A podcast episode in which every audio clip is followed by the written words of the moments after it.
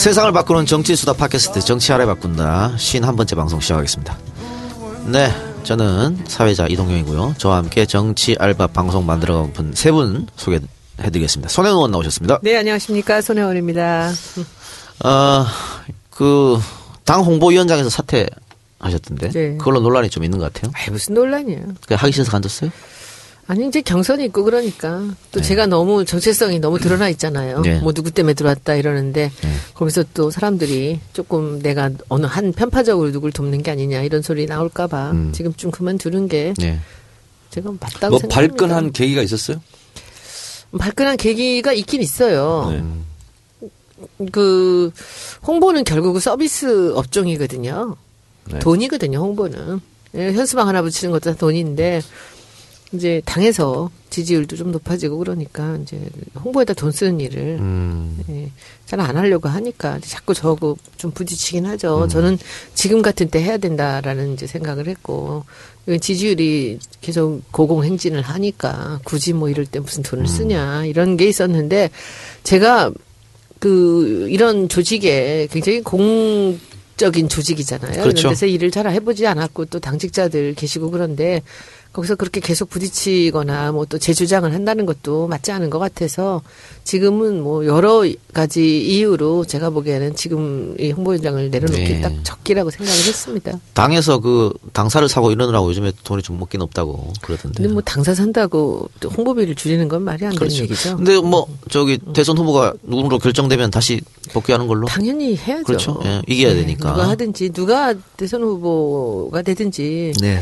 저를 필요로 한다면 저는 일을 해야죠. 아유, 그리고 당연히 뭐. 그리고 이제 제가 반가운 소식 하나는 제가 홍보위원장직을 그만두고는 바로 우리 당 안에 디자인 조직을 만들었습니다. 네. 그래서 이제부터는 제가 제 페북이나 이런데 그 우리 방에서 아무 컨펌도 받지 않은 제가 하고 싶은 대로 이제 카드 뉴스도 만들고 음, 예. 현수막도 마포 을에 오시면 여러분들이 아주 신기한 현수막들을 볼 수 있는 이제 그런 디자인들을 할 거예요. 그래서 전국에서 네. 필요하시면 다 따라서 같이 해주시면 제가. 방금 한 두 시간 전에 TVN에서 황영철 의원하고 같이 방송을 하고 왔는데 네. 비박신당 네네네 알고 있습니다. 그 게스트가 저 말고 다른 게스트가 질문을 했어요. 음. 더민주에서 스카웃 하고 싶은 국회의원 있냐? 세 명 얘기하더라고. 음. 그 중에 손혜원을 꼽더라고요. 저야 뭐 기능이 있으니까. 그러니까 이번에 음. 그 청문회도 너무 잘했고 그리고 그 홍보 역할이 너무 너무 좋다. 그래서 음. 꼭 우리 당으로 데리고 오고 싶다. 그래서 제가 바로 옆에 앉았었거든요. 택도 없는 소리라 그랬습니다. 원래 뭐 택이 있고 없고를 얘기할 수 있는 그러니까 거예요. 원래 손혜원 의원은 에, 보수 성향이었지만 음. 더민주로 와서 정말 공부를 열심히 하더니 진보도 이런 진보가 완전 바뀌었다. 네 당에 절대 안 간다. 정청래 의원이 잘 가르쳐가지고 그렇게 됐지. 그 질문이 있어요. 제 질문이 아니라 음, 손혜원 의원이 홍보위원장을 사퇴했다니까 화들짝 놀라고 걱정 걱정하면서 음. 네. 저한테 물어본 질문이에요. 아니 손혜원 의원이 어, 대체할 인물이 없는데 어? 앞으로 홍보할 일이 너무 많은데 홍보위원장을 지금 사퇴하면 어떡하냐. 다시 설득해달라. 음. 그 저한테 쪽지가 여러 통이 왔어요. 거기에 대한 답변을 좀 해주세요. 그거는 여러분들이 잘못 생각하신 겁니다. 홍보가 이 당의 홍보라는 것이 이게 뭔가 이벤트가 있지 않으면은 별로 할 게 없어요. 그런데 우리가 옛날에는 당 이름이나 그 당의 기본 이미지가 굉장히 좀 불편했었거든요. 그러니까 뭐 현수막을 만들든지 백드롭을 하든지 어디다 뭐 하나를 하더라도 좀 불편했어요. 시스템 자체가 탄탄하지가 않아서. 그런데 이 당 이름이 바뀌면서 기본적인 그 디자인 시스템이 완성이 되니까 누가 해도 깃발 하나 아무거나 해도 그냥 거기 나와 있는 매뉴얼에서 이것저것 운영을 해도 별로 이렇게 무리 없이 다 잘 됩니다. 그래서 지금은 굳이 선거 때가 아니면은 홍보위원장의 역할이 별로 없습니다. 그리고 디자이너가 홍보실에도 한 분이 계시고 그리고 디지털 소통 본부에 또 아주 유능한 그 디자이너들이 계세요. 그래서 이분들이 같이 해나가시면 네. 굳이 제가 뭐 할 일은 그렇게 없습니다. 또 하나의 질문이 이것도 이제 굉장히 많았는데 어, 문캠프에 합류하려고 어, 홍보위원장 사퇴한 거냐 이런 질문이 또 많았어요 예, 예, 저한테 그러니까 어 하나는 설득해 달라는 게 많았고 네. 이제 그것이 궁금하다 그러려고 그만뒀냐 저한테 이런 실질적으로 질문이 그렇게. 추측한 사람 많아요. 네. 예. 지금은 아닙니다. 네. 예. 그뭐 제가 대답을 드리는데 지금 제가 문케프를 가는 건 아니고요. 이제 경선이 끝나고 나서는 뭐 그때 가서 봐야 되겠죠. 그러나 저는 뭐 전에도 그 얘기 했다가 또 댓글로 많이들 또 야단치시고 그러는데 저는 제가 지금 뭐 나이를 보나 뭘로 보나 제가 누구 밑에 가서 홍보 디자이너를 맡아서 할 사람은 아니잖아요. 네. 괜찮아요. 제가 그 할 수 있는 그 이 팀을 만들어서 준비를 할 생각을 하고 있는데 이제 언제쯤이 될지는 이제 지금 좀 두고 봐야 됩니다. 아니 그 팀은 뭐 정권 교체를 위한 팀이겠죠. 그럼요. 네, 알겠습니다. 자, 정청래 의원 나오셨습니다. 네, 여러분 안녕하십니까. 이 시대의 참 창당인. 네. 청래당 총재 정청래입니다. 지난주에 몇 명이라 그랬었죠? 청래당 회원이? 40명, 50명 이랬나? 어, 그때 막 시작했거든요. 네, 그러니까. 어, 그랬는데, 뭐, 지금은 네. 2,700명. 아, 일주일 만에 네. 2,700여 명이 늘었군요. 네. 유머 포탈 같아. 어, 손혜원 의원도 입당했어요. 입당했어요. 신입당원으로. 네. 그런데 저기 31일 날, 네. 그, 강당에 가셨죠? 네, 네. 강당에 가서 뭐 했어요? 막 창당식. 창당식 했어요. 창당 선언문 낭독했지. 인터넷 게시판에 막 올, 의원님 사진이 막 올라와 저도 있더라고. 봤어요. 예. 근데 이순신 장군 동상 앞에서 했어요. 그 이유는 앞으로 제2의 3당 야합 등 이것을 길목을 잘 지키면서 울돌목 전사 정신으로 우리 청래당이 이걸 저지해야 된다. 그래서 진정한 정권 교체와 민주정부 수립을 위한 울돌목 전사가 되자. 그래서 이순신 장군이 내려보는 그 앞에서 했는데요. 한 500명 넘게 모였어요. 모였는데 그거 뭐 경찰 추산은 주최 측 추산이야. 어 경찰 추산이고 추산 아니에요? 제가 추산한 것은요. 네. 그때 예, 광화문에 모였던 분들이 30여만 명이거든요. 그래서 어, 30여만 명이 우리 청래당 창당을 위해서 어, 운집해줬다. 우리는 이렇게 주최 측은 그래서 33만으로 계산했어요. 네. 근데 창당 선언문의 핵심이 뭐냐면 탁한 것이 가고 부패한 박근혜 권력 이 부역자들이 가고 맑은 것이 온다. 이게 청래다. 그리고 나라의 개념으로 확대해 보면 이게 정청래다. 나라정 맑을청 올래. 그래서 우리는 다 정청래스럽게 예, 나가자. 어, 그좀 민망하더라. 올거리더라. 그러니까 총재님 말씀, 네. 총재님 사진, 총재님과 함께 아우 난 너무 오글거려서 아, 조금 그 팬카페 그런 목록이 있어요? 네. 어, 완전히 무슨 지- 저기 새로운 게- 새, 새로운 신교 교가 생겨 사이비 종교가 생겨난 것 같아. 어, 청래당에서 열심히 활동하는 사람들은 어, 청래교에 에, 입교를 시켜요. 아이씨 그러지 마요. 청래교. 그러지 마요. 네. 열심히 하시기 바랍니다. 어, 그러지 마요. 근데 어. 어 2,700명인데 저도 깜짝 놀랐고 이 숫자에 근데 다 이렇게 뭐랄까 어, 활동력 있는 분들이에요. 그러니까 금방 게시판이 활성화되고 예. 어, 제가 쓴 글은 조회수가 1,500막 이렇게 돼요. 예, 예. 유머 포탈 같다니까 사람들이 얼마나 와글와글한지 네. 자, 다음 주 5천 갑니까? 5천 되면 다덩. 어, 동, 아니, 아니, 만 명까지 열었는데, 5천 명이 되면 아, 난 5천 5,000이 딱 좋은 명, 것 같은데. 5천 명. 기념, 음. 기념 동계 훈련 가려고요. 아 그런 거 가지 마요. 극기 훈련. 어디로요?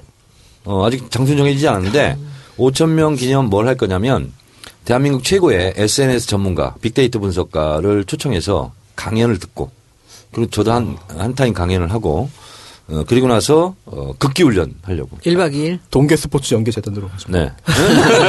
평창으로 갈까? 네, 좋네. 정청래와 5천 글사대. 네. 5천만 해요. 만하지 마. 네? 이거는 조금 비싸게 굴어야 돼. 내가 항상 그러잖아. 싸게 굴지 말라고. 5천에서 페이스북도 5천에서 닫잖아요. 5천에서 닫아. 5천에서? 네. 소수 정예로 가. 소수 아니거든요. 아, 그러면, 어, 손혜원 청래당 신입 당원께서 음. 그 주장을 좀 자유 게시판에 좀 써주세요. 제가 이- 가보니까 제 말발을 전혀 안 먹게 했는데요. 네, 선수호 변호사 나오셨습니다. 네, 안녕하세요. 선수입니다. 그 게시판에 다 좋은 글만 있어요. 어, 그래요? 네. 사실 뭐 손혜원 의원이나 저나 네. 거의 뭐 욕반, 뭐 칭찬반인데 우리 손수호 변호사는 다 좋은 글만 있어. 어우, 그리고 계속 어, 고정으로 하는 거 찬성한다고. 네. 예. 아우, 영광이네요. 감사합니다. 사진 넣으라고 난리야. 사진으로. 아, 우리 앞에다가 아이고, 네. 사진 넣읍시다. 하면 넣으면 되는 거지. 예. 어, 정청래 의원님께서 약간 견제하는 눈빛으로. 아. 그럼 전혀 없어요. 얼굴 크기가 나를 따라올 수가 없어. 아. 네. 자, 두 분 왜 지난주에 어, 31일 날 광장에 가신다고 이, 이야기하고 제일 앞에 아, 갔어요. 갔었어요? 네. 예. 우리 저 대철이 형 봤어요? 봤어요. 어. 그 한 20분간 연주했다고 하는데. 멋있었어요. 멋있었습니까? 예. 우리 전통악기도 같이 나와야 음. 되게 멋있었어요. 그래서 멋있었고 전인권이 안경을 써서 잘 모르겠는데 저를 본 것 같아. 앞에서 서로. 전인권을 보고 굉장히 감동이었고요. 그, 그 연주도 너무 좋았고, 근데 그날에 주인공이 하나 있어, 따로. 네, 누군지 알겠어. 네, 수화 수화 통역하는. 분. 제일 즐거워하신 것 아, 같아요. 흥이 그분은- 뭐, 그 중에 전체 중에 제일 흥겹게 그게 하셨어요. 흥겨운 정도가 아니고요. 그래요. 예. 연주였어요. 집시 연주. 이게 망원동에 네네. 이제 그 터져, 네. 터를 두고 있는 그 다섯 명의 이제 바이올린하고 예, 뭐 이제 봤습니다. 쭉 집시 다니는데 노래가 아니고 연주였다고요. 그 연주를 토- 수화로 통역하는 예. 연주를. 연주를. 아니 피리를 보면 피리 부는 피리, 것처럼 하고 기타 네, 치고 저도 드럼 치고 나. 너무 춤춰가면서 너무 너무 감동해서 이 명함 좀 그랬어요? 어. 받아서 하라 그랬는데 이 나는 그걸 보고 너무 깜짝 놀랐어. 바로 그 다음날 아침에 뉴스 공장에 나오더라고. 아, 그래요? 수하신 분이. 그래. 나는 그, 아, 이 알았어요. 김호준 총수가 촉이 네. 참 아. 대단한 사람이에요. 아니 그거 보고 저는 그 못 나갔어 못 나가서 TV로 이제 봤는데 다른 거 둘째 치고 딱 그 사람만 눈에 계속 그 거야. 그러니까요. 어. 예, 정말. 그렇더라고요. 정말 예. 너무나 그 흥겹고 그리고 저는. 지금 수어를 배우려고 그러거든요. 어. 그래서 그 사람이 하는 그 수어를 보면서 수어가 저렇게 아름답고 흥겨울 수 예. 있다라는 거를 제가 봤어요. 너무 즐겁게 예. 해줬고 수하 몇 가지 배우지 않았어요? 아 저는 저 지금 뭐 몇 가지가 아니라 반갑습니다, 이거. 그 아, 그래요? 안 보이지? 저는 그냥 한, 달- 한 일주일에 한 번씩을 저는 이번 대선이 빨리 오는 바람에 조금 그런데 저는 수어 배울 거예요. 그리고 우리 그 지역구에 그 청각장애인 그 이두세 회장 꽤 알잖아. 훌륭하신 분들이 많이 계세요. 그래서 저는 우리 지역구에서도 실제로 그 장애인 분들을 위해서 사실 제가 많은 이제 신경을 좀 쓰고 있거든요. 근데 제가 수어로 다음번에 21대 그, 그 우리 총선에서는 제가 그 수어로 정청래 의원의 선거를 돕겠습니다. 그러면 말하면서 이- 하-. 손, 손수여 변호사 이게 뭐냐면 이게 안 보여. 알아? 이게 뭐냐면 여러분 네. 안녕하세요. 오. 이 뜻이야. 나도 그 다니면서 네. 한 3분 정도는 인사말 하는 거를 네. 나도 배웠었어요. 근데 지금 또 다 까먹었어. 수어가요. 저는 그 어디서 이제 그 어디 체육관 체조 경기장에서 수어 무슨 대회를 한다 그래서 갔어요. 갔는데 거기서 이제 우연히 문 대표를 만난 거야. 그문 대표는 나를 보고 깜짝 놀라면서 제가 옳은지 아셨어요? 그러는 거야. 저는 몰랐거든요. 둘이 서로. 갔는데 거기서 전 세계 이제 수어 관련된 사람들이 나, 왔는데 수어도 언어와 마찬가지로 그 이렇게 서로 통역을 해요. 그러니까 외- 미국 사람이 하면은 여기서 그 미국 수어를 통역해서 한국 수어로 만들어주는 사람이 하는 거예요. 이런 식으로 했는데 가서 보고 외국 사람들이 그 수, 옛날에 수하였는데 자, 재작년 12월 달에 수어로 우리 당에서 올려서 바꿨습니다. 이것이 아. 하나의 언어라는 거죠. 아, 그래요. 손으로 하는 언어라는 거죠. 근데 제가 보니까 이게 손으로 하는 언어가 아니고요. 온 몸과 마음으로 하는 언어예요. 그러니까. 그러니까 수어는 손과 이 모든 몸과 얼굴의 표정까지 다 움직이는 표정까지 거예요. 다 같이 하잖아요. 너무 표정까지. 아름답고 그리고 수어는요 절대 거짓말 할 수가 없는 어, 언어입니다. 자꾸 저를 부르시는 것 같아가지고 깜짝깜짝 놀라거든요. 아, 손 아? 수호. 해서 네. 수 옛날에 수화였는데 수화라고 수어가 됐어요. 했죠. 예. 하여튼 근데 그분은 방금 손혜원 말씀처럼 음. 진짜 대화를 몸으로 하더라고. 진짜 기타 치는데 그 보고 있어 너무 즐거워. 너무 어, 즐거워. 그랬어요 진짜. 예. 아, 감, 감동적이었어요. 여기까지 오프닝 토크 듣고 광고 듣고 와서 본격적 방송 들어가도록 하겠습니다. SK 범규텔레콤에서 연말 이벤트를 진행합니다. KT, LG 등 타 통신사를 이용하시는 고객분들이 12월 중 SK로 예약하시고 1월 초 개통하시면 엄청난 구매 혜택과 추가 사은품을 증정합니다. 또 하나, 30명 이상 예약 가입해 주시면 EJ의 기부도 하니 많은 이용 부탁드립니다. SK 고객님도 기다리겠습니다.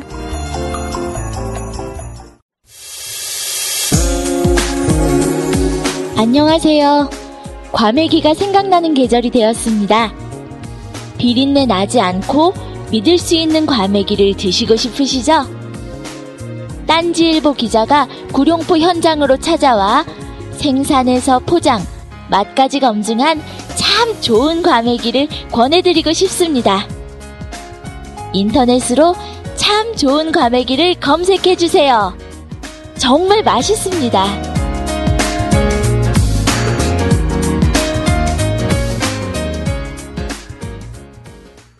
네, 번교텔레콤 참 좋은 감액이 전화기 휴대폰 필요하신 분 번교텔레콤 연락하시고요.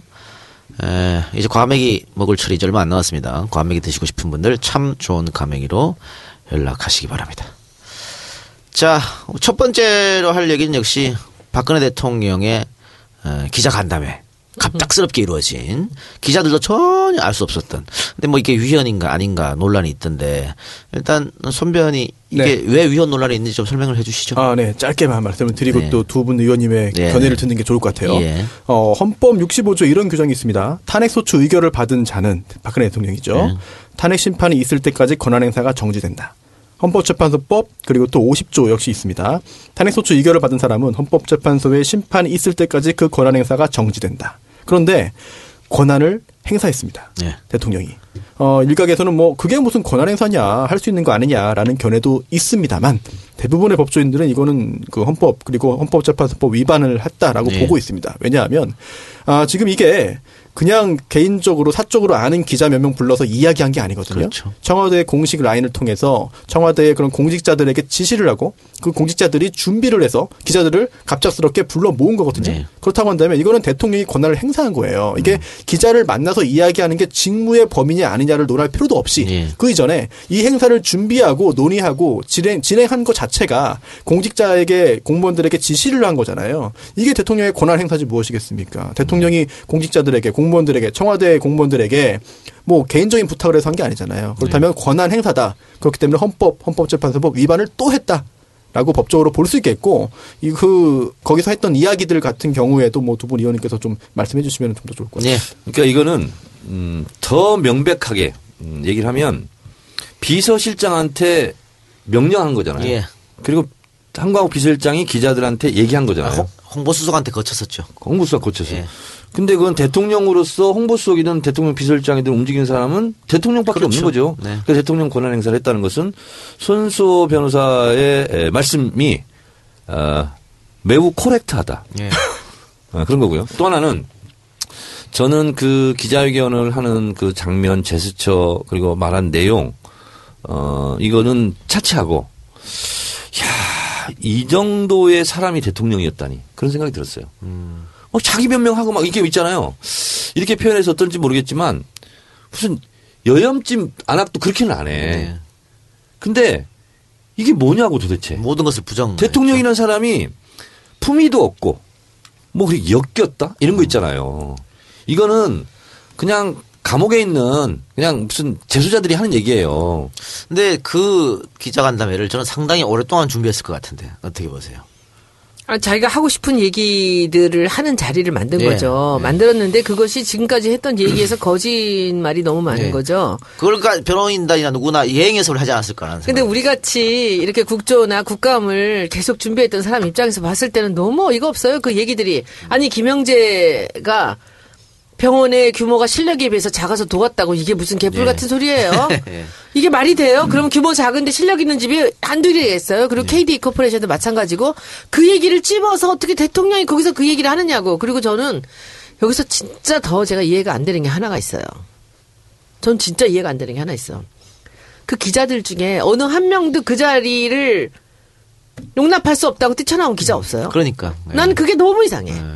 예. 거기서 노트북도 못 갖고 들어가고 녹음기도 못 갖고 들어가고 사진도 못 찍고 사, 그게 그리고 저는 어제 그 JTBC 보면서도 너무 화가 나는 게 이 순간에는 기자 한둘 정도는 음, 그 지보 이 무슨 신문에 기자라든지 언론의 기자는 그 자기가 요구를 했어야 돼. 아무리 15분밖에 시간이 주어져 있다 않더라도 그리고 거기 들어가서 거기 서 있는 게 뭘 중요해요. 어차피 취재도 안 되는 거. 예.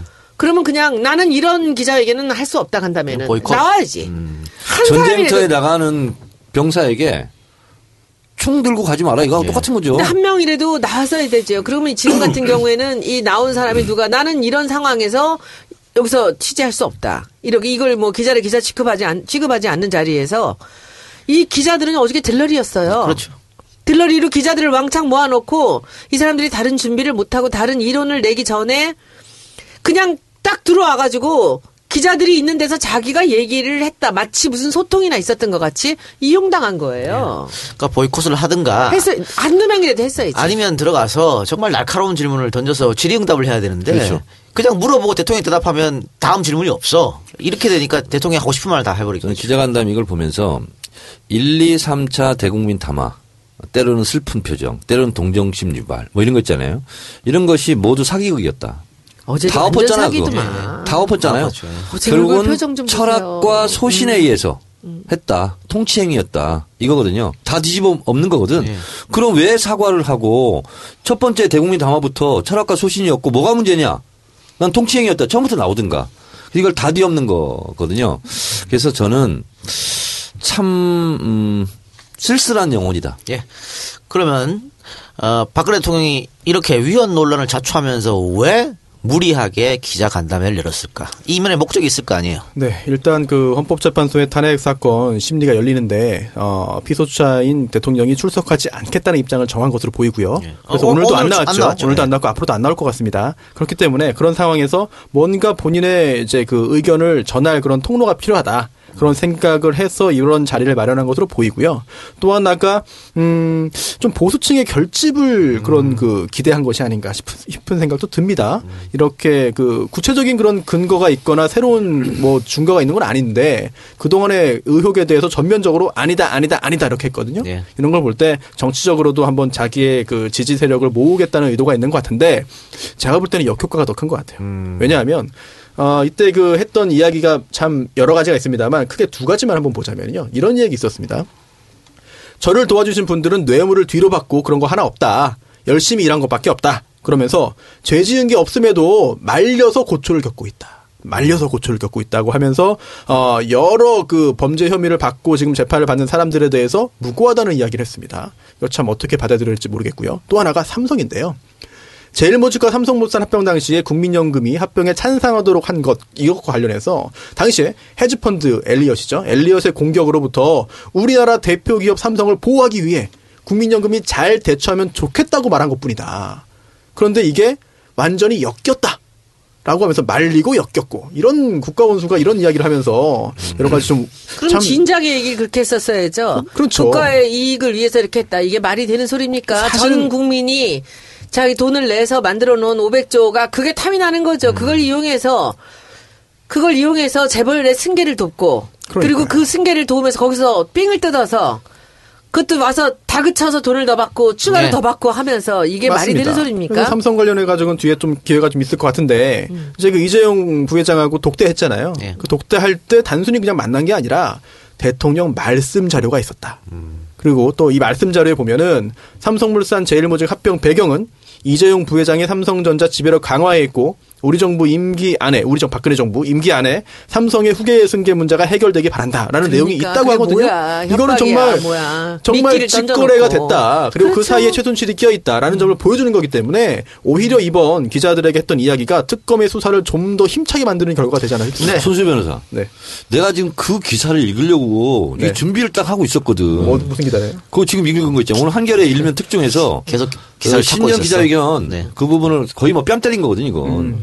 근데 그래서 제가 이걸 딱 보면서 오늘 네. 나는 화장실 가면 항상 한겨레 신문을 들고 가거든. 근데 이게 딱 보면서 무슨 생각이 들었냐면 이재용 지배력 강화 이런 얘기를 딱 들으면서 우리 그 이동영 작가가 생각났어. 그 톡하고 재벌 있잖아. 네. 거기 보면 사카린 밀수 사건. 네. 이거하고 성격이 똑같은 거야. 그렇습니다. 그러니까 삼성 이병철 회장한테 밀수하라고 해가지고 예. 그 밀수를 팔아가지고 밀수품 반- 팔아가지고 반반 나눴죠. 반반 나눈 걸로 예. 이렇게 한 거랑 똑같은 거야 이거. 음. 박정희, 이병철. 사카리를 밀수, 밀수했지만 이거는 국민연금을요. 그러니까요. 국민연금을 네. 이 국민들이 한 푼 두 푼 내서 모아놓은 그 연금을 이렇게 쓴 거죠. 그러니까 제2의 이용한 사카린 거죠. 사건과 성격이 같다. 더 그렇습니다. 악질입니다. 삼성은 네. 이따가 좀 할 얘기 있나요? 시간이 있나요? 있을 겁니다. 예, 그렇고요. 어쨌든 지금 손수 변호사는 그 박 대통령이 갑자기 기자간담회 하는 목적을 크게 두 가지로 봤습니다. 언론 플레이를 통한 헌재 압박, 또 하나는 보수층 결집. 예. 어제 내가 생방 나와서 말한 걸 봤나요? 어디요? JTBC. 어, 네, 똑같이 제가- 말씀하셨어요. 아, 그래요? 아, 예. 영광이네요, 제가. 근데 네. 저는 어제 나왔던 그 기자 간담회를 한마디로 하면 네. 국민을 우롱하는 거지. 아직도 국민들을 모르고 있는 거예요. 처음부터 끝까지 그랬어요. 지금 어제 표정이. 나와서 그거 아주 뻔뻔한 표정으로 아. 마치 국민들을 아이 취급하는 거야. 음. 바보 취급하면서 내가 다 잘 되라고 한 거야. 대기업이 어쩌고 저쩌고. 야, 근데 표정이 1인칭 가증- 시점이 아니라 제3자 관찰자 시점으로 가증스러웠어요. 마치 남의 나라에서 벌어진 얘기 하듯이 하더라고. 지금 자기가 어떤 위치에 그래. 있는지 지금 알지도 못하고 그게 무슨 꼴이야. 기자들은 뭐고 그거. 아유. 근데 정말. 정 의원님 화장실 갈 때 한 개나 들고 가요? 네. 아, 난 조선일보 들고 가는데. 아 그래요? 예. 조선일보 들고 가면 자꾸 나와. 누가 훌륭한 거야 이거? 그래요. 자, 삼성 얘기는 뒤에서 하고요. 또 중요한 게 그 정유라. 네. 정유라가 덴마크에서 체포가 됐습니다. JTBC 취재진이 신고를 해서 체포했다. 그래서 뭐 이것도 문제 있니 없니 뭐 얘기하지만 자 그건 뭐 우리가 여기서 할 얘기는 아니고. 근데 문제는 정유라를 데리고 올 것인가 말 것인가. 지금 저 데리고 올 수 있을지 말 것인가. 지금 정유라는 뭐 아이도 있고 뭐 불구속 해주면 들어오겠다 뭐 이런 얘기를 하고 있는 것 같은데. 네, 예. 특검 팀에 그런 제안을 했는데 특검에서 뭐 이런 제안 거부했죠. 음. 뭐 구속 불구속 여부는 조사를 해봐야 하는 거지. 음. 조사하기도 전에 불구속 약속해 주는 게 어디 있냐. 근데 그거 좀 현실적으로 받아들이고 일단 데리고 와서 조사를 하는 게 낫지 않냐 이런 얘기도 있어요. 왜냐면 그 정유라가 결국은 저렇게 그 유섬나처럼 버티면 네. 몇년 동안 못 올 수 있는 거 아니야 이런 얘기도 있잖아요. 그럴 수도 있는데 네. 사실 차이점은 좀 있어요. 왜냐면은 유섬나 씨 같은 경우에는 프랑스 영주권이 있었습니다. 음. 그러다 보니까 이제 아 보다 수월하게 프랑스에서 이제 머물 수가 있는 여건이었는데 지금 이제 정유라 씨 같은 경우에는 덴마크에서 아 이제 불법 체류로 이제 체포된 것이기 때문에 양측의 그런 차이는 좀 있거든요. 근데 음. 그렇다 하더라도 지금 그 작가님 말씀하신 게 좀 일리가 있는 게 저도 동감하는 게 어, 버티면 특검 수사 기간은 쉽게 넘어가요. 70일. 네, 그 정도는 우습게 넘어갈 수 있습니다. 그러다 보니까 특검 측에서 고민이 좀 많을 것 같은데 그렇다고 해서 어, 원칙을 무시하고 그래 내가 구속을 안 구속영장 청구 안 할 테니 들어와라.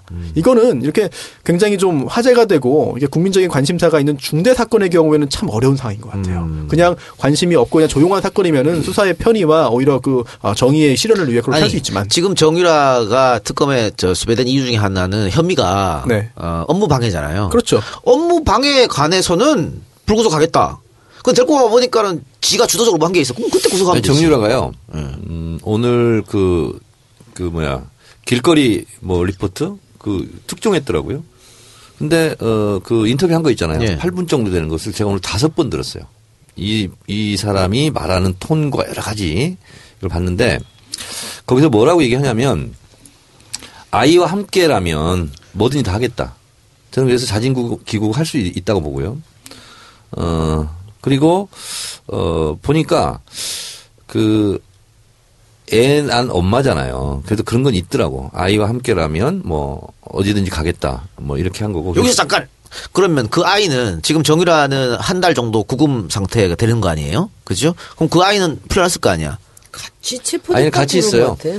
그러니까 지금 상태로 네. 정유라가 아, 서울구치소에 들어가잖아요. 구속이 되잖아요. 그럼 아이도 같이 들어갑니다. 어 아니 아니야. 그건 19, 18개월까지만 근데 그, 그, 지금 아이가 몇 개월이에요? 19, 19 18개월 개월. 넘었어요. 넘었어요? 같이 예, 있을 예. 수가 없어. 아 그러면 예. 그런 경우는 뭐, 뭐 수유를 할 수도 있고 뭐 이렇게 할 수 있잖아요. 그럼 수시로 들락날락 할 수는 있을 거예요.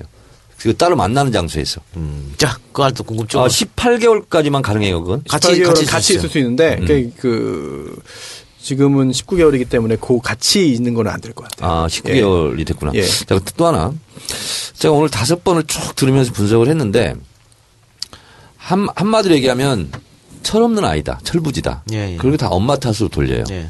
어, 그리고 또 하나는 뭐냐면, 그, 물어보는 사람이 데이비드 윤 실명을 얘기하니까, 아, 실명 얘기하면 어떻게 해요? 알고 있는 거지. 너무 여유가 있어. 아, 다 지금 훈련이 된 거야. 너무 여유가 있어. 그 묻지도 않은 것도 막 털어놨다. 그렇지. 그리고, 어, 독일에 집산 거 있잖아. 그것은 내가 확실하게 해명할 수 있다. 그렇지. 그러면서 아빠의 강원도 땅을 자기가 받았다. 그걸로 대출 받아서 이렇게 했다. 그래서 결국은 어, 하나의 이미지는 뭐냐면 철없는 철부지. 그리고 엄마 아니야, 탓으로 돌려. 아니야. 또 하나는 고도로 훈련을 받았다. 자, 훈련- 그짠 훈련 거야, 받은 거 엄마 네. 탓도. 네. 그게. 그래서 어, 두 가지 느낌이었어요 저는. 이경재 변호사가 이런 말했죠. 공분을 샀지만 어, 세상의 풍파를 견딜 나이가 아니다. 그러면서 이 정도 정유라 씨에게 그 정도 아량은 베풀어줘야 되지. 베풀어 줘야 되는 거 아니냐라고 해가지고 참 여론의 문매를 받았는데 어, 오늘 인터뷰하는 거 보니까 기자 질문에 답하는 거 보니까 제가 볼 때는 뭐 세상의 풍파 다 견딜만 한것 예. 같은데요. 성인이에요. 네, 그리고 그거 그 전혀 문제 보이는데요? 않고 전혀 문제 없어 울지도? 않고 슬프지도 않아. 정의님이 무슨 철부지. 저는 저 지금 저는 계산 다 한 거예요. 합니다. 예. 엄마한테 모든 걸 넘기고 그래야지 얘가 죄가 없거든. 그러니까 난 후- 아까 정의원이 훈련됐다는 말에 동의하는 게 네. 지금 21살이잖아요. 근데 그 친구 입에서 조세 포탈 이야기가 나왔어요. 네. 그러니까. 조세 포탈 혐의 그쯤 나이면 잘 몰라요. 조세 포탈, 네. 돈 세탁이라는 용어도 나왔어요. 그러니까 벌써 그 변호인들하고 다 얘기가 되는 거죠. 그럼. 네. 그래서 제가, 음, 예. 태도는 철부지 같은 인상인데 실제로는 훈련을 받고 나왔다는 인상. 두 가지 내가 느낌을 받았고 그리고 어, 나는 내가 제가 이런 얘기를 했어요. 어, 연예인 연기대상 무슨 수, 수상소감 발표하듯이 너무 자연스럽고 태연해. 나는 그게 경이로웠어. 또 하나는 또 하나 훈련받았다는 게 뭐냐면 이 친구가 박 대통령 언제 만나냐고 물으니까 초등학교 때 만나고 못 만났다라고 얘기했거든요. 말 돼? 그런데 일단은 대통령이 장시호 결혼식 간 거는 확인된 거잖아요. 그때 봤을 수도 있고 또 결정적인 거는 2014년 아시안 게임 끝나고 메달리스트를 청와대로 다 불렀어. 그렇지. 그 자리에 사진 찍은 찍고. 거. 그래 있었어. 그런데 그러니까. 어렸을 때 보고 못 봤다는 게 그러니까 말이, 말이 되는 말이 안 거지. 되는 아 거지. 그때도 대통령이 있었어요. 거기? 대통령 거기 있었어요. 정부도 있었고. 아, 청와대 있는데 그러면 누구 보러 갔겠어요? 그 그러니까 아- 대통령하고 자기하고 거래 두르기 하는 거야 이거는. 그렇죠. 18개월 그 아이 관련해서 규정 찾아보니까 여기 있네요. 그 형의 집행 및 수용자의 처우에 관한 법률에 보면은 이제 유아의 양육이 53조인데 여성 수용자는 자신이 출산한 유아를 교정치에서 양육할 것을 신청할 수 있다. 근데 이게 18개월에 이르기까지기 때문에 18개월 넘은 경우에는 아예 같이 양육이 안 되는 규정이 있네요. 예. 지금. 그럼 뭐 나가서 뭐 보모가 키우든가 뭐. 내가 그렇게 컸어요. 나는 19개월. 깐난쟁인 줄 알았어 지금까지. 19개월이면 간단쟁이긴 하죠. 간단하긴 하죠. 예. 19개월이면 거의 뛰어다니지. 그래요? 손 변호사 애기 안 낳았나? 아니 19개월이 뛰어다녀요? 우리 애는 10개월부터 걸어다녔어. 뭔가 뭐 돌 지나면 걷긴 하지. 네. 예. 그래요. 이 작가 애는 지금 몇 개월이에요? 저희 애는 한 30개월쯤 됐나? 아니 둘째. 둘째요? 네. 두 달요. 60일 됐어요. 두달못 60일. 뛰겠다. 예, 아무것도 몰라요. 아니, 아직 저도 뭐- 아빠 못 알아보겠네. 아, 당연히 못 알아보죠. 저도 애가 커가지고 기억이 안 나요. 다. 음, 10살이니까 뭐. 자, 그러면 다시 우리 에게로 와서 정유라가 또 재밌는 얘기를 했는데 본인은 학교에 한 번밖에 가지 않았다고. 그러면은 이거는 이대에서 조직적으로 도와줬다는 거지. 한 번밖에 안 갔는데 어째 시험이랑 다쳤으니까 학점도 나오고. 그리고 또 본인 스스로 유철민 교수 만났다. 그래도 이대 총장 누구야? 최경희 총장 만났다라고 얘기를 했단 말이야. 그렇습니다. 최경희는 학부모로서 만났다고 얘기했기 때문에 이게 다또 이것도 거짓말이 네. 왜냐하면은 그 청문회에서 최경희 전 총장이 이렇게 말했습니다. 어, 의원이 묻자 어, 만나긴 했는데 배경을 저- 몰랐다 이런 말을 했어요. 배경을 몰랐다. 즉 정유라 씨가 정윤혜 씨의 그런 그 딸이기 때문에 잘 봐줘야 된다라는 말을 들은 바 없다. 전혀 몰랐다라고 했는데 이제 류청일 교수가 특검에서 한 그런 그 이야기를 보면은 이게 위증일 가능성이 매우 높습니다. 왜냐하면 그류 교수가 이런 말을 한 거죠. 김경수 당시 그 학장이 세 번 만나라고 해서 그 다음에 이제 그 정유라 씨와 최순실 씨를 만났다. 만났는데 그 자리에서 결국은 어떤 이야기가 있었냐면 어, 잘 봐줘야 되고 배경이 이러이러하다. 그렇지. 그런 이야기를 했기 때문에 최경희 총장이 그 당시에 있었잖아요 그 자리에 그렇다면은 그 얘기를 당연히 들었겠죠. 아, 김경숙도 위증이고 네. 최경희도 위증이고 위증의 가능성이 매우 높아요. 지금. 김경수 각장은 곧바로 구속되겠던데 보니까 상황이. 제가 사실은 그쪽을 좀 확인해 보니까 아, 주변에서는 좀 변호인 빨리 선임해서 좀 적극 대응하라 그러는데 아, 그렇게도 지금 안 하고 있다고 합니다. 자포자기. 그것까지 모르겠는데 그런 조치를 안 하고 있다고 하네요. 어쨌든 유철균 교수가 구속 되고 구속되면서 입장이 바뀌어서 여러 가지 얘기를 꺼내고 있잖아요. 네. 다른 사람들도 특검에 들어가면 충분히 그동안 어, 위증했던 것들 말을 할 수 있을 거라고 봅니다. 그럼요. 그 검찰 앞에 딱 조사 피의 조사자로 가잖아요. 제가 피의 조사자 경험이 나밖에 없잖아요, 여기 지금. 저는 있어요. 피의 조사자로 예. 뭐 뭐 했어요? 다 물론 뭐 무혐의로 끝났지만 폭행, 아니요. 뭐 명예훼손, 부전 취식. 모욕 이런 거 어, 근데 그런, 말도 안 거, 되는 그런 거는 사실. 별로 중요한 사건이 아니잖아. 저는 중요했어요. 어, 근데 이런 있잖아요. 경제 사업이라든가 사기 사건 이런 거 가면은요. 대한민국 검찰이 그래도 유능해요. 그리고 다 잡아내. 아, 그럼요. 그리고 얼굴 표정 이런 것까지 다 보면 네. 수사를 하거든요. 전문가예요. 그러면 전문가는 전문가예요, 확실히. 거짓말을 할 수가 없어. 맞아요. 해도 다 걸려요. 해주 다 걸리고. 네. 특히 이렇게 교수 오랫동안 한 사람들은 아, 당연히 얘기할 수밖에 없어요. 그리고 제일 수- 쉬워요. 수사 기법이 옆구리 쿡쿡 찌르고 네. 염장 지르고 자존심 한번 건드리고, 건들고, 그러면 그러면 눈물 쏟으면서 진술 다 해요. 자백해요. 그렇지. 아, 근데 그 김경수 교수는 아주 강적이에요. 얼마나 뻔뻔한지. 청문회에서 예. 네. 뻔뻔한지. 그런데 검찰 가면 금방 무너져요. 그럴 수 있어요. 그한 시간 만에 무너집니다. 아, 제 의뢰인이 사실 그분의 이제 제자이기 때문에 아. 정보를 좀 이렇게 좀 입수를 했었거든요. 그래요. 예, 그런데 좀 많이 좀 힘든 상황인 것 같습니다. 누가? 본인이? 그분이 예. 아, 그러니까 거짓말을 지금 이거 이 사람이 독일에 유학한 때가 최순실이 유- 독일에 있을 때예요. 음. 그래서 그때 모르고 지냈느냐 이랬더니 이렇게 얘기해요. 우리는 멀리 있어서 몰랐습니다. 근데 어디서 멀어? 그러니까. 그거 아주 근데 아주 이것이 질이 나빠요. 거짓말인지 아닌지 제가 아, 이 시대 참 피조사인이잖아요. 두 가지의 극단적인 경우가 있거든요. 거짓말 할 때는 강한 부정을 하는 경우가 있어요. 이건 아마추어예요. 그럼 금방 들키거든요. 그러면 강한 눈 부릅뜨고 막 이렇게 강한 부정하면 더 의심하거든요. 그래서 태어난 척 하면서 연기를 하는데 부자연스러워요. 그런 경우는 거짓말 하는 경우예요. 근데 검사들이 그걸 다 알아요. 양쪽 경우를. 다 알아요. 다 알아, 다 알아. 그래요? 못 그러니까. 속여요. 예. 김기춘이나 우병우주 내 모를까? 그것도 몰라요. 그래요? 그럼요. 거기 또 그또 거기도 또 들어가면 또 달라져? 아, 그럼요. 아, 아니 가면 금방 부러져. 경찰이 제대로 수사하려고 하는 의지가 있고 여러 가지 준비를 탄탄히 탄, 탄탄히 하는 상태에서는 빠져나갈 사람 없어요. 알겠습니다. 자, 그래요? 그러면 자 법률가인 손변 사실 유철균 교수 영장을 청구하고 이제 나왔습니다만 영장이 네. 이거 좀 무리한 거 무리한 영장 청구 아니나 말이 있었어요. 어, 그런 이야기가 있었죠. 네. 뭐 핵심도 아닌 것 같은데 왜 영장까지 청구하고 발부됐냐 하는데 제가 볼 때는 충분히 사유가 있습니다. 왜냐하면 특검에서 이제 조사하는데 어, 그냥 부른 것도 아니에요. 다 증거를 잡아가지고 불렀거든요. 예. 그런데 이때 그 조교들도 불렀어요. 왜냐면은 이게 류창열 교수가 조교에게 대리 시험을 이제 하도록 지시했으니까. 강요하고 과제도 예. 대신하도록 하고 이런 거 그런 혐의를 받고 있는 거 아니겠습니까? 그래서 그 지시를 받은 조교들이 처음에는 머뭇머뭇하다가 결국은 그 후에 이제 하긴 하긴 한 거죠. 그래서 이 조교들을 부른 거예요. 지시를 받은 강요를 받은. 저 있잖아요. 저 조교들을 부른 이유가 있습니다. 네. 뭐냐면 별로 죄가 없는 사람들 참고인을 불러요. 그리고 불러놨다는 것을 유철균 교수한테 얘기하는 거야. 어. 그러면 저 조교들이 무슨 얘기할지 자기도 모르는 거야. 제가 알기로는 대질까지 했어요. 그러니까 예. 솔직하게 말하지 않으면 더 들키는 아니, 거지. 근데 대질에서도 거짓말했어요. 거짓말했다고요. 예, 안 시켰다는 식의 이야기를 했겠죠. 네. 거짓말이라고 한다는 게. 그건 그렇기 때문에 이거는 아 증거인멸의 우려가 있고 또 구속되지 않고 그 학교로 돌아가면 이 조교들이 큰 피해를 볼 수가 있습니다. 그렇기 때문에 어, 증거인멸의 우려 그리고 어, 신고를 하고 참고인들 제보한 사람들의 어떤 안전이라든지 아니면 불이익을 막기 위해서 이거는 충분히 구속 사유가 된다고 본 거죠. 법원. 그러니까 이 피조사자들은요 하나의 개인이잖아요. 근데 검찰은 조직이거든. 그리고 수십 년간의 수사 노하우가 있잖아요. 이걸 못 따라가는 거야. 머리가 못 따라가는 거야. 혼자 개인의 머리를 못 따라가는 거야. 그러니까 유철균 교수는 만약에 자기가 구속을 피하고 싶었으면 솔직하게 얘기하고 나 증거인멸에 혐의가 없다. 나 그냥 정당하게 수사받고 재판 받겠다. 이런 식으로 솔직한 정책을 갔으면 구속을 안 시킬 수도 있는 거야. 그렇죠. 근데 딱 보니까 자기 깐에는 피해가려고 거짓말을 한 거야 대질신문 할 때. 근데 대질신문 한 게 중요한 게 아니라 검찰 검찰에서는 아 이 사람 구속시켜야 되겠구만 이 판단을 하고 있는지 본인은 모르는 거야. 그러니까 그렇게 해서 구속시키고 이 수갑체에서 포털라인 세우고 하니까 앞으로 소환될 사람들이 쿵덕쿵덕거리는 거지. 야, 우리 또 가서 거짓말 겁나죠. 겁나는군요. 네, 정말? 겁나죠. 네. 근데 지금 이대 사건에서는 그 사람을 구속시킨 이유가 결정적인 증거가 그 사람한테 있었기 때문이에요. 음.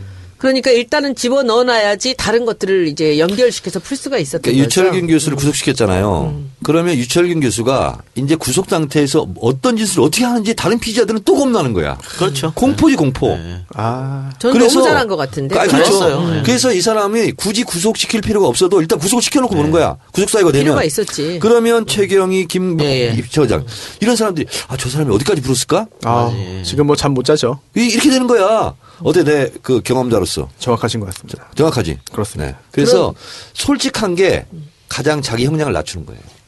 솔직하게 다 푸는 게. 그런데 그 지금 그 유 교수 같은 경우는 그 제보가 이 조교들 제보가 다 들어갔다는 거죠. 맞아요. 예. 그래서 증거가 확실했기 때문에 딱 집어넣어 놓고 이제 다른 사람들한테 이제 겁박을 하는 거죠. 심지어 이제 그 학계에서의 어떤 뭐 더 이상 뭐 뜻을 펼치 못한다든지 이런 그러니까. 이야기를 한다는 거는. 교수가 제자에게 그런 말을 한다. 아, 제가 볼 때는 참 안타까운 일이죠. 얘들도 딱 작정하고 네가 죽냐 네. 내가 죽냐 우리가 죽냐 우리가 한번 가자. 이렇게 제보한 조교 입장에서도 본인의 학문적인 그런 앞으로의 미래를 사실은 포기하고 한 거예요. 그쵸. 대단한 결단을 한 거예요, 사실. 그 손수 변호사 앞으로 조사받을 일 있으면 제가 네. 변호인 해드리겠습니다. 감사합니다. 네. 그래요. 자, 어쨌든 어, 이 베스트셀러 작가였는데 정말 이렇게 이렇게 몰락하네요. 예, 좀 아쉽네. 같은 이인화가 유철균인지는 진짜 꿈에 아, 그래요? 네 어. 몰랐어요. 그래요. 네. 이인화만 알지 유철균은 어떻게 알아? 같은 그러니까. 왜 베스트셀러 작가로서 이렇게 바꿔서 냈을까? 지금 반응 좀 해주세요. 베스트셀러 작가라고 하셨는데 아무도 모르고 지나가면 어떡합니까? 같은 베스트셀러 작가로서 아, 가슴 같은? 아프다고. 네. 아, 저도- 저만 들었어요, 저만. 뭐 듣는 베스트셀러 저도 진짜 작가라고. 베스트셀러 작가로서 어, 참 통탄한 마음 금할 얼마 팔렸어요? 없습니다. 몇건 팔렸어요? 어, 인쇄를 받았어요.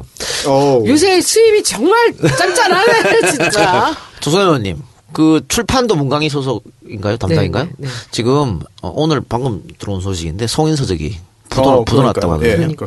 그래서 지금 영세 출판 큰일 났어요. 큰일 났, 난리도. 아닙니다. 큰일 났습니다. 안 그래도 출판업계가 그래갖고 어두운데 요새도 어음 끊고 그러던데 그쪽 은. 네. 제가 출판한 푸른숲 출판사 지금 완전히 시, 새벽 때부터 지금 날벼락을 맞아가지고 날벼락이죠. 아, 왜? 거기가 물린 돈 많고. 어 16만 권을 판에서 얻는 이익만큼 물렸대요. 그러니까 그리고 석 달인가 영업이익 내는 거 있잖아요. 이것이 물렸대요. 그러니까 모든 출판사가 다 힘들어요. 받을 길이 막막하대. 그렇죠. 못 받는다고 봐야죠. 어렵죠. 그러니까 송인서적이 우리나라에서 두 번째로 큰 도매 업자거든요. 아, 그렇게 안 물린 출판사가 없어요 지금. 그래서 다들 지금 안 그래도 너무 어렵다고 지금 하소연하는데 정치권에서 여기에 대해서 좀 관심을 가져야 될 것 같아요. 그래서 내가 어, 특단의 조치를 한번 제안했지. 네. 내가 다시 한번 베스트셀러를 내서 출판계 불황을 한번 극복해 보겠다.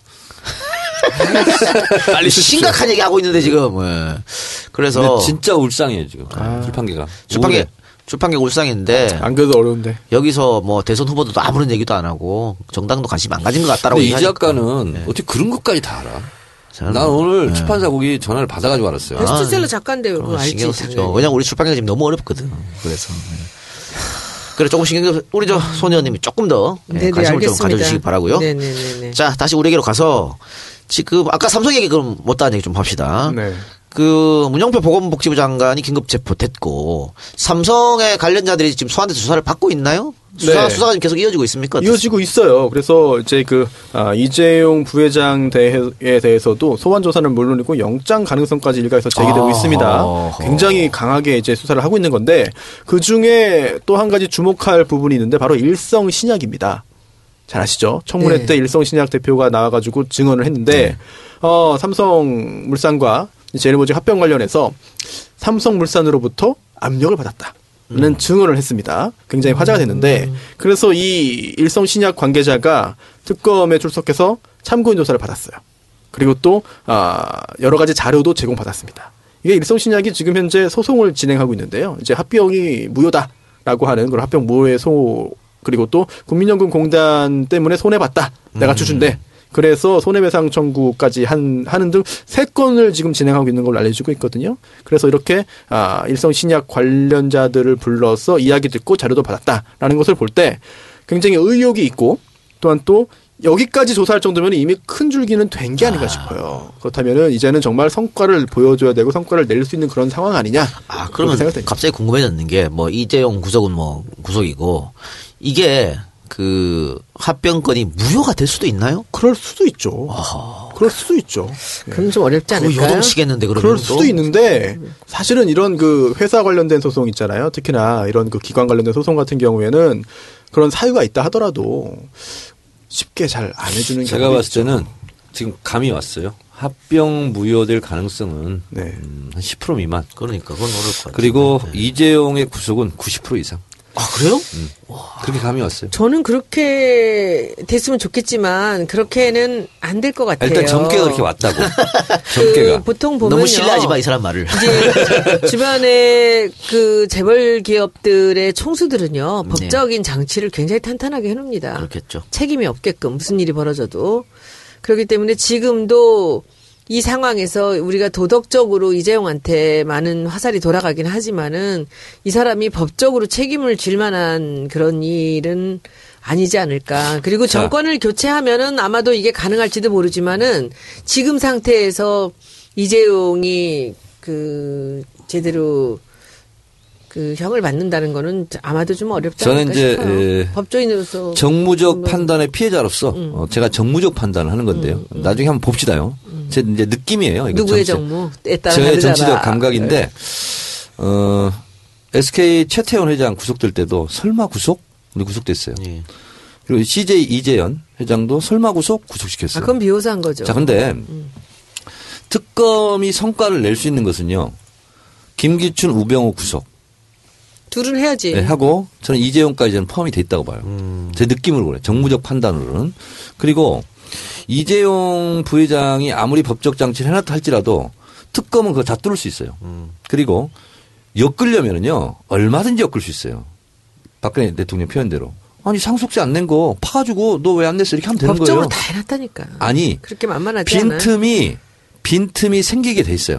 그래요. 어쨌든 특검에서 성과를 내려면 네. 이재용 구속보다 좋은 건 없겠죠. 그럼요. 음. 자, 그리고 또요 예. 요 합병 관련해서도 그렇습니다만 결국은 청문회에서 위증 여부도 문제가 됩니다. 그래서 지금 현재 삼성 측에서 논리를 개발한 게 어, 여차여차 해가지고 이 합병 관련돼서는 좀 빠져나갈 수 있을지 몰라도 그렇다고 하더라도 위증 여부를 걸- 의심 갖고 징역살이 한 사람 있어요? 아니요 지징은 지징은 안 아니 되죠. 위증. 플러스 예. 뭐가 있냐면 오늘 한겨레 특종이 그거 아닙니까? 대통령 말씀 자리에 나왔잖아. 아, 그러니까 그 부분 7월 굉장히 25일 중요해요. 독대하고 예. 그다음에 하니까 그다음에 삼- 네. 이재용이 돌아가가지고 간부회 해가지고 네. 정유에 지원했다는 거 아니에요? 그렇습니다. 그러면 돈을 주라고 한 사람이나 돈을 주라고 지시한 사람이나 다 뇌물죄 걸리는 거야. 네. 아, 이거 그리고- 가지고도 그랬으면 특검이 얼마든지 구속시킬 수 있지. 그리고 위증하고 무고가 어, 굉장히 무거운 그런 그 벌을 받는 죄이기 때문에 실제로 위증하고 위증 또는 무고를 했기 때문에 실형 사는 경우도 있어요. 그거 하나만으로도. 알겠습니다. 그건 좀 지켜봐야 될 것 같고요. 자, 지금 어, 우리 저 어, 진행자 4명 중에 유일하게 국정조사 위원이 지금 나와 계시니까 한번 여쭤보겠습니다. 그 오늘 어, 문학의 블랙리스트 수사 건에 관해서 특검이 조윤선 장관 위증 혐의 요청했다고 고발로. 그런데 새누리당 새로운 간사가 반대했다는데. 어, 오늘 그, 그 자리에 계셨죠? 그럼요. 설명 좀 쪽지. 받고 반대했어요. 아, 쪽지 받고 반대했어요. 둘 다 다 무슨 문서를 받더라고요. 그런데 그분들이 이번에 오신 분들은 되게 좋은 분들이에요. 지난번에 나왔다 나간 사람 두 사람들은 정말 이상했고, 근데 이분들이 이제 의결하지 않고 만장일치로 가자라고 하는데 이분들이 이제 이견을 내셨어요. 그래서 사모임 됐어요? 두 명? 이완영 빠지고. 이완영 빠지 누가 왔어요? 정유섭 위원이 갔죠. 정유섭 의원은 원래 있었고요. 원래 있었- 원래 있었는데 간사가 됐잖아요. 간사 됐고 아, 예. 초선인데. 음, 그런데 그분 조선이에요. 저하고 나이가 같던데. 정유 초선 나이, 맞습니다. 나이 많아도 초선이 할 수 있어요. 나이 어려도 다선 할 수 있고. 아니, 그래서 누가 새로 왔어요? 그분은 이채익 의원이신데 그분은 그냥 조용히 다른 의견은 없으셨는데 이제 정유섭 간사께서 그 이제 정회를 요청하셨어요. 당 지도부하고 협의를 해야 된다. 그래서 이제 10분 동안 정회를 했습니다. 해서 얘기를 듣고 오더니 뭐 그냥 소수 의견으로 자기들이 반대했다라는 것만 기록으로 남겨달라. 하고 그냥 넘어갔군요. 예, 그렇게 하고 넘어갔습니다. 근데 여기 명분이나 논리가 있었을 거 아니에요. 고발 못 한다는. 그럼 논리는 뭐였어요? 그거는 뭐 여러 가지 얘기가 있죠. 뭐 지금 그 아직 뭐 확실하게 그 제가 이 증거도 없고 이렇게 하는데 그 특검도 사실은 우리한테 그것을 고발해달라고 하는 이유가 그래서 그런 거죠. 자기들이 조사를 하려니까 그 명분이 없잖아요. 그래서 해달라는데 이제 그걸 어떻게든지 막으려고 했던 것이 지금 당장 무슨 뭐 어떤 이, 이 사람이 죄를 지었다라는 것이 이렇게 판명이 되지 않았는데 네. 이렇게 하는 것은 너무 그렇죠. 심한 일이 아니냐라는 거기, 얘기였죠. 음, 예. 제가 좀 말씀드릴까요? 네. 예. 거기에 또 손 의원님 말씀에 더해가지고 지금 이게 그 새누리당에서 했던 이야기는 이게 특검의 특별검사의 수사 범위에 속하지 않는다. 그렇지. 라는 이야기를 한 건데 왜 속하지 그것도 않아? 그거는 법 해석을 제대로 하지 못한 것 아. 같아요. 왜냐하면 총 14가지가 특검, 특별검사의 수사 범위이고 네. 그 다음에 그 수사를 하다가 중간에 이제 그 인지된 죄가 있다는 걸 알게 된 경우에 수사할 수 있다고 돼 있거든요. 그러- 그러니까. 그렇기 때문에 이 수사를 함에 있어서 알게 된 거기 때문에 충분히 이 특검의 수사 범위에 속하는 거 아니냐. 그렇다면 새누리당에서 뭔가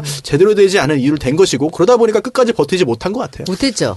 그리고 버텨봤자 안 되는 게 지금 이제 그 표결을 하면 안 되잖아요. 그런데 그 표결을 하지 않는 이유는 뭐예요? 그럼 뭔가 이렇게 표결하면은 뭔가 대체하는 듯한 느낌이 들어서 그렇게 만장일치로 그냥 가나? 보통 경우 네, 네. 소극적 찬성의 네네. 경우는 속기록에 남겨두고. 어, 그냥 통과시켜라 이렇게 얘기하잖아요. 그러니까 본인이 이제 기록을 남기기 위해서 하는 반대. 면피, 네네. 자기 내부 이너서클에서 이제 그런 거고요. 이 부분이 특검의 대상이 대상이 당연한 것이 음. 국정농단에 대한 좀 특검이잖아요. 그러면 국정농단의 핵심적인 증거 자료 중에 하나가 아, 김영환 전 수석의 비망록이잖아요. 비망록에도 다. 나와 있는 거잖아요. 업무수첩, 예. 업무수첩. 그리고 어쨌든 김기춘의 혐의를 조사하려면 그 문체부 1급 직원 자른 거 뭐 이런 거 다 조사해야 되는 거죠. 그게 예. 아니라 예. 제가 보기에는 이 특검에서 이 국조한테 요청을 한 이유는 음. 어- 어쩔 수 없는 명백한 증거가 나온 거예요.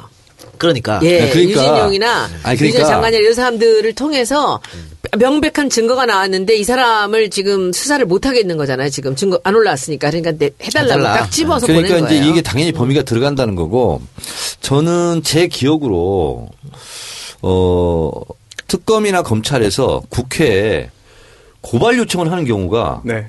극히 이례적이고 저는 처음 봤어요 이번에. 제가 그 부분을 한번 이제 여쭤보려고 지금 생각을 했는데 네. 지금 우리나라 이 헌정 사상 국조랑 특검이 만난 적이 있어요?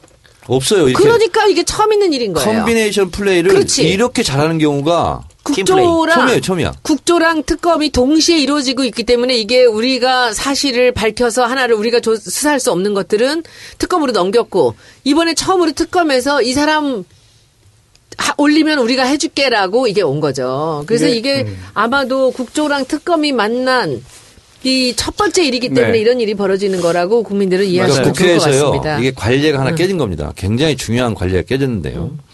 어, 보통 야당에서 어, 국조를 하자 그러면 수사상 수사 중인 사건에 대해서 수사를 음. 지켜보고 미흡하면 어, 국조를 하자. 음. 보통 이렇게 가서 다 피해가는 면피형이었거든요. 근데 이번에 특검과 국조를 동시에 진행하면서 효과가 더 있었잖아요. 네. 그래서 이제 그런 관례는 깨지게 되는 거죠. 그리고 또 어찌 보면은 그동안 검찰 수사가 미진했기 때문에 특검이 왔고 또 그 정도로 검찰 수사 되는 동안에 사실 국조는 없었잖아요. 그렇다고 본다면은 그동안의 검찰 수사의 어떤 미진함에 대해서 다시 한번 알게 된 계기가 된 것 같고 또 이제 그 국회에서의 증언 감정 등에 관한 법률이 적용되잖아요. 위증했을 경우에 청문회에서의 위증 경우에 그런데 어 이때 그 이 법률 15조에 흥미로운 규정이 있습니다. 15조가 고발이에요. 그래서 아 고발을 할 수 있다. 예, 위원회에서 본회의 또는 위원회가 의결해서 고발할 수 있다. 가 아니라 고발하여야 한다네요. 고발하여야 한답니다. 고발을 했어야 돼요. 그러다 그런데 고발 안 하니까 특검에서 고발하라 해달라고 요청한 것이고 이 고발했을 때의 효과가 또 있습니다. 이제 15조 사항인데요. 이 고발을 했을 경우에 검사는 고발장이 접수된 날로부터 2월 내에 2개월 내에 수사를 종결하여야 한다. 그리고 또 검찰총장은 지체 없이 그 처분 결과를 국회에 서면으로 보고하여야 한다. 그렇기 때문에 이게 특별 검사에도 적용된다는 전제 하에 국회에서 고발을 했잖아요. 그렇다면은 이제 특별 검사도 이 규정이 적용받기 때문에 국회에게 이러한 그 절차를 밟아야 되는 거거든요. 국회와 특별 검사 간의 어떤 여러 가지 협력이 이제 나오는 상황이 된 것 같습니다. 그리고 우리가 국조가 시작되고 이 특검에서 아주 예의주시했답니다. 여기서 나오는 사람들과 이 증인들과 여기서 나오는 내용들을 갖고 한 명씩 한 명씩 자기들이 그 수사 선상에 오르기 시작했죠. 올리기 시작했죠. 그래서 이번에 그 이 특검이 실제로 국조에 그 영향을 많이 받았고 그리고 그 와중에 그 제가 듣기도 지금 조윤선 장관에 대해서는 아주 결정적인 증거가 나왔다는 겁니다. 그래서 제가 여쭙고 싶은 게 어쨌든 특검에서 조선 장관이 위증했다 고발하라고 한 거는 방금 말씀하신 것처럼 결정적으로 뭔가를 잡았기 때문에 잡은 한 거죠. 건 위증 아니겠어요? 갖고 하는 건 전혀 아니라고 그런데 봐요. 조윤선은 끝까지 죽어도 아니라고 그러잖아. 근데 청문회에서 직접 보면서 천번 만번. 예, 어떻게 느꼈습니까? 지- 거짓말하고 있다고 느꼈어요? 아니면 아, 진짜 아닌가라고 이렇게 느꼈어요? 저는 사실 또 이 얘기를 또 하면 좀 아니 동정론, 아니야. 동정론. 그게 아니야. 난 조윤선을 굉장히 오래전부터 제가 지- 지인입니다. 잘 아는. 근데 이제 그렇게 좀 공적으로 어떤 모임을 같이 우리가 했었기 때문에 저는 저 사람이 굉장히 스마트하고 똑똑한 사람이고 유능한 사람이라고 생각을 했었어요. 그렇긴 하죠 지금도. 그랬고 이제 이분은 제부 들어가서도 장관으로 들어가서도 일을 되게 잘한다라는 얘기를 이렇게 많이 들었었는데 이제 한편으로 이쪽에 국회의원이 되고 나서 이제 한쪽에 얘기를 들어보니까 그 옛날부터 그 굉장히 목적 지향적이고 자기가 원하는 바를 위해서 굉장히 그 용의주도하게 그것을 달성하기 위해서 많은 작업을 하는 굉장히 그런 용의주도한 사람이란 얘기를 하는 거예요.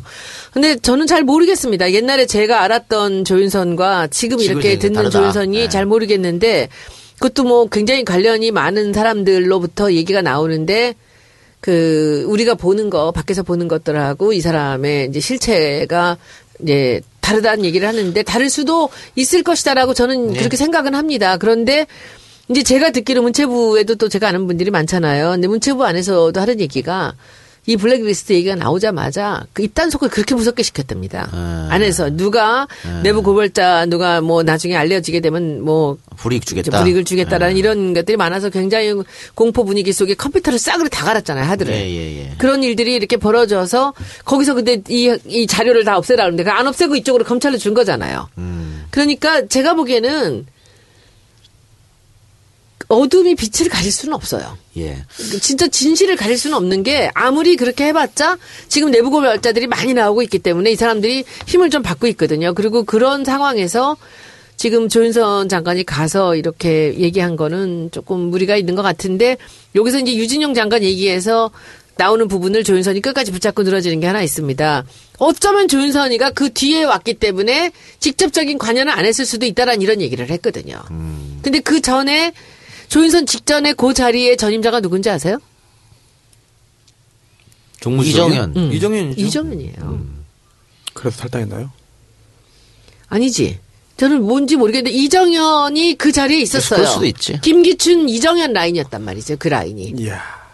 그 어쨌든 뭐 이렇게 스- 스마트했던 사람이 지금 부역자처럼 돼버렸는데 의원님은 같이 의정 활동 해봤잖아요. 같이 의정 활동한 건 아니고요. 거의 18대 어떻게- 국회의원 하나 아, 그랬어요? 했는데 아, 나 의원님 계속 국회의원 하는 줄 알았거든. 어, 제가 이제 안행이 간사할 때 정부지법 관련해서 어, 둘이 한번 만난 적이 있어요. 만난 적이 있어. 그래서 제가 이제 관찰을 했거든요. 한 시간 반 동안 관찰했는데, 어, 저는 이런 느낌이었어요. 어, 비례대표로 국회의원 한 번 했거든요. 예. 그리고 정무수석 했거든요. 그러니까 자기 결정권 행사를 해보지 않은 사람.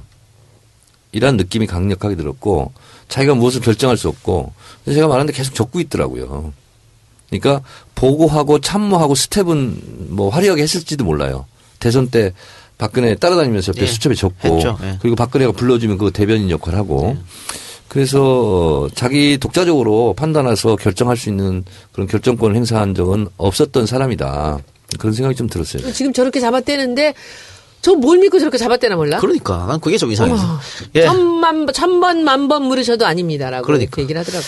자, 조윤선 얘기 거기까지 하고 자 마지막으로 오늘 헌재에서 탄핵 심판 첫 변론기 열렸습니다. 우리 녹화 날짜가 3일이니까 그런데 금방 끝났다면서요? 네, 9분 만에 끝났는데 이거는 사실 예상됐던 부분입니다. 그래요? 예, 왜냐하면 그 헌법재판소 법에 따르면 피소추인인 대통령이 출석을 해야 되지만 아, 출석하지 않을 경우에는 어, 다시 기일을 정하여야 한다라고 52조 1항에 있어요.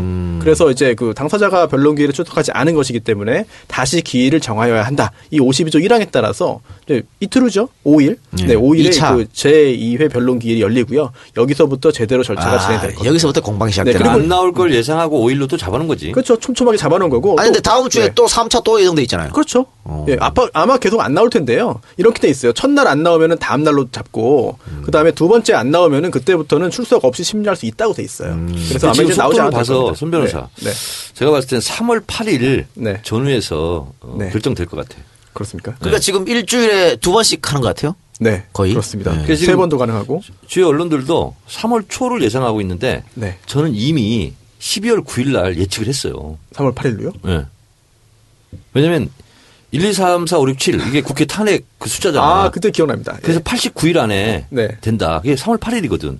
이것도 맞는지 안 맞는지 우리 좀 한번 지켜보자고. 전 아직도 밀어보겠습니다. 1월 31일 안에 난다. 아, 그러면 좋겠어요. 사실은 빨리 나오는 게 좋은데 그렇게까지? 과연 그게 가능할지는 조금 아니 박한철 소장이 굉장히 네. 열성적으로 열정적으로 뛰고 있다던데. 맞아요. 아니 근데 이, 이박 일 작가 있잖아. 그게 틀렸다는 게 네. 뭐냐면 내가 이제 이 1, 2, 3, 4, 5, 6, 7, 8, 9, 89일 안에 된다 했더니 어떤 네티즌이 저한테 또 쪽지를 보냈어. 뭐라고 보냈냐면 원님 그 점괘가 살짝 빗나갔는데요. 자기 점괘는 어떻게 왔냐면 박한철이 퇴임하잖아 이제. 그럼 8명이잖아. 8명으로 심판을 해서 9공까지 간다는 거야. 90일이라는 거야. 그래서 3월 9일이다. 아니, 하루 차이잖아요, 그러면. 그러니까 살짝 비껴놨다는 거야. 아, 그 8은 89의 8이 아니라 8명의 8이다.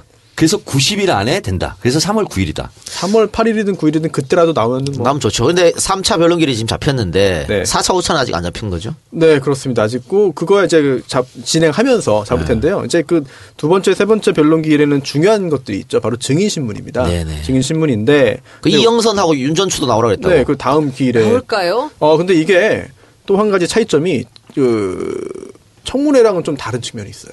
왜냐하면 청문회 관련해 가지고는 증인이 나오지 않았을 때 강제로 데려올 수 있는 수단이 없었잖아요 법령에. 근데 이 탄핵 관련해서는 가능합니다. 왜냐하면 이 탄핵 심판 사건 같은 경우에는 아 형사소송법이 준용되는데 형사소송법의 경우에는 증인 채택된 증인이 나오지 않았을 때 절차를 거쳐가지고 구인할 수 있어요. 즉 데려올 수 있어요. 따라서 만약에 윤전추 행정관이나 이영선 행정관이 청문회 때 안 나온 것처럼 끝까지 버티고 모르겠다라고 한다면은 절차를 다 밟아가지고 구인할 수는 있습니다. 법상에 그런 규정은 있어요. 헌재 그이 심리 열리는 거 중계는 안 되죠? 중계 글쎄요 중계한 적이 있나요? 그러니까 중계 안. 하는 걸 알고 있고요. 또 이게 법원 조직법이나 이런 걸 따르면은 어, 허라 허가 없이는 법 재판장의 허가 없이는 중계 방송이나 이런 것 촬영 녹화 등을 하지 못한다고 돼 있는데 그 반대로 해석하면은 재판장이 허락하면 할 수 있다고 해석됩니다만 그렇다고 하더라도 이제 그 하위 그 행정 규칙 등을 보면은 전체가 아니라 앞부분이라든지 특정 부분만 할 수 있다고 돼 있어요. 지금 정확히 잘 기억이 안 나는데 네. 그런 그런 것도 이제 그 일반 그 사법부의 재판뿐 아니라 헌법재판소의 그런 헌법 재판에도 적용된다고 본다면 네. 전체 생중계는 현, 현행 규정으로서는 쉽지 않죠. 어렵다. 그러니까 뭐 전두환 노태우도 그렇고 최순실도 네. 그렇고 앞에 잠깐만 1분 네네. 30초만 그게 공개했던 하위 거. 그 행정 네. 규칙에 있어가지고 그래. 근데 두- 직접 듣고 싶어서 아, 가세요. 월요일 날 네. 다음 주 월요일 날 이제 마지막 국조가 추첨으로. 있거든요. 연장 안 하기로 했어요? 예, 한 번 이제 나만 연장하자 그러는데 계속 그 위원장이 적극적으로 하는 것 같진 않아요. 그것도 어떻게 될지 모르겠는데 월요일 날 하는데 이 증인이 뭐 열 몇 명이 있어요. 근데 그 중에 누가 나오는지를 알아야 준비를 하지. 미치겠어요. 사람에 따라 준비하는 내용이 다르잖아요. 10명 증인이 누구예요? 뭐 윤전추도 있고 이영선도 있고. 안 나왔던 사람들? 네네. 그때 안 나왔던 사람들. 아, 안 나왔던 사람들 모조리. 네네네네. 뭐 최순실 다 있겠네요. 네네. 최순실은 없는 것 같고.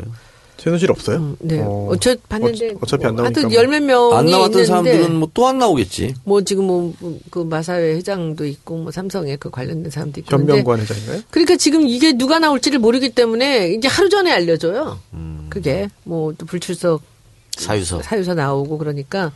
근데 이제 질의를 하려면은 딱 뚫어야 되는데 그래서 저는 윤전추랑 그 이영선이 좀 나왔으면 좋겠다 생각이 들어요. 그 사람들이 근무지가 바로 사저잖아요. 어, 키를 갖고 쥐고 관저기 있죠. 그러니까 시험 범위가 아직 안 알려졌잖아. 그렇지. 그럼 어. 시험 범위를 자기가 특정해서 그냥 공부하고 있으면 돼요. 네. 그 말이 안 돼요. 그게 너무 많아서 그런가? 너무 많고 양이 방향 너무. 방향이 완전 달라요. 그럼 좀 탄핵 관련해서 잠깐 돌아가 보면 이제 5일하고 10일에 지금 잡혀 있잖아요. 2차, 예. 3차 변론 기일이. 근데 이게 증인들이 5일에는 안봉근, 이재만, 윤전추, 이영선이에요. 예. 출석할지는 좀 더 봐야겠습니다만 나온다고 한다면은 굉장히 아 정말 의미 있는 그런 그 증인 신문이 있지 않을까 싶기도 하고 또 이제 10일에 이제 그 정우성, 안종범, 최순실. 인데 특히나 10일에 이 굉장히 중요한 증인들이잖아요. 그래서 순서를 최순실 씨를 제일 뒤로 했어요.